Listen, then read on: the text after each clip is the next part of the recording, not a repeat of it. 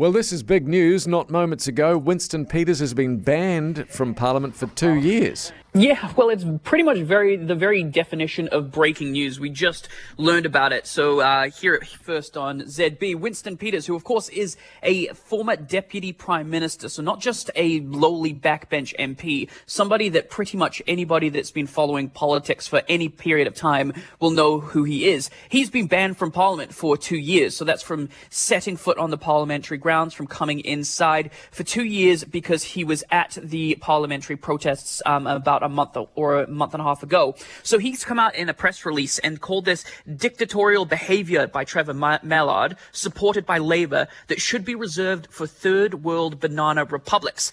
And he says that Mallard has lost the plot. So Winston Peters, along with many, many others, were at the protests outside of Parliament. So was former National Party MP Matt King, and he's also been served with a two-year ban as well. So it's worth noting that neither Winston nor Matt King were actually at the riots. Um, but Matt King did speak to the protesters. Winston was only there for maybe around about an hour. And you know who else was with him? Was basically the whole press gallery. Because as soon as we heard that he was out there, obviously mm. we wanted to, it was a very newsworthy story. So that raises questions around journalists mm. as well.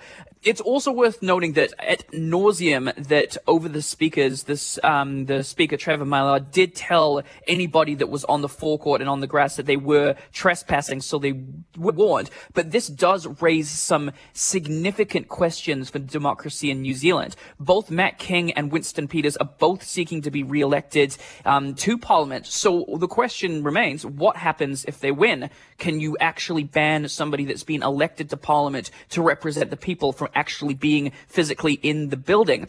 And the bigger question is the Tauranga by-election looms. Mm. Winston hasn't said if he's running or not, but if he does run and he does win, one does that mean that he just cannot step foot in parliament? So Winston says that he's seeking his legal options, so it's getting pretty heavy.